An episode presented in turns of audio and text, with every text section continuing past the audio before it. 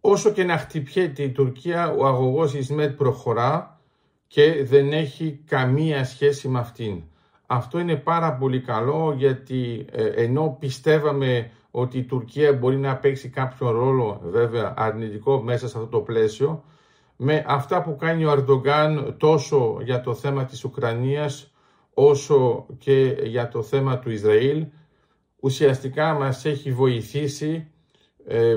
κατά πολύ, χωρίς καν να το καταλαβαίνει, γιατί αυτό είναι το επίπεδό του στη στρατηγική. Άρα με τις θέσεις που έχει πάρει, όλοι έχουν καταλάβει ότι δεν είναι ένας παίχτης με τον οποίο μπορούν να παίξουν και ειδικά για το θέμα του αγωγού Ισμέλ. Άρα η Τουρκία είχε προσπαθήσει να κόψει αυτό το project,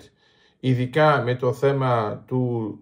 τουρκολιβικού συμφώνου, αλλά τελικά δεν κατάφερε και ιτήθηκε λόγω της μερικής οριοθέτησης που έκανε η Ελλάδα με την Αίγυπτο.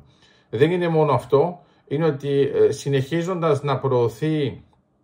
ο Αρντογκάν την Χαμάς, έχει βάλει εναντίον του πολλούς παίχτες, οι οποίοι όχι μόνο το Ισραήλ, αλλά ακόμα και αραβικές χώρες δεν βλέπουν τα πράγματα με τον ίδιο τρόπο και καταλαβαίνουν ότι υπάρχει μια ε, θέληση χειραγώγησης εκ μέρους της Τουρκίας και ότι επί της ουσίας δεν πιστεύει πραγματικά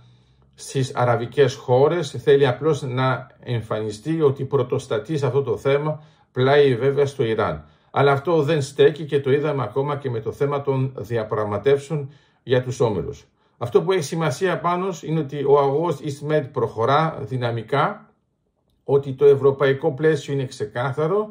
ότι το Ισραήλ λειτουργεί συμμαχικά και πάνω σε αυτό το project έρχονται και άλλες χώρες εκτός από αυτές που είναι άμεσα αναμειγμένες όπως είναι η Γαλλία και η Αμερική να ενισχύσουν το όλο project γιατί τώρα καταλαβαίνουν ότι έχει μια στρατηγική σημασία λόγω των δεδομένων που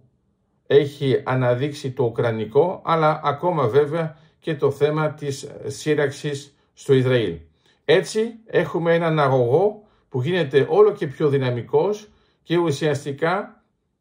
διώχνει από αυτήν την σκακέρα όλο και περισσότερο την Τουρκία η οποία προσπάθησε να παίξει κάποιον ρόλο αλλά και πάλι ιτήθηκε.